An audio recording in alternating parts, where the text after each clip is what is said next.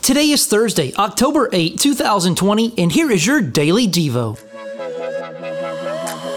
Here is this week's essential doctrine worship.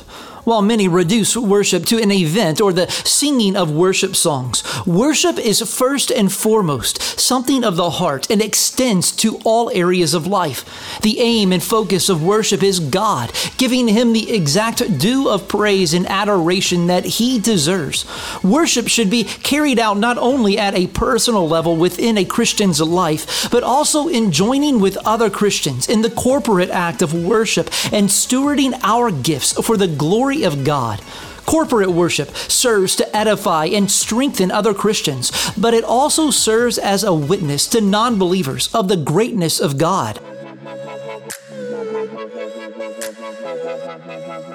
Do you need spiritual help? Call or text our prayer hotline at 305 707 PRAY. That's 305 707 7729. And for more resources, check out our website at cbcmaysville.com.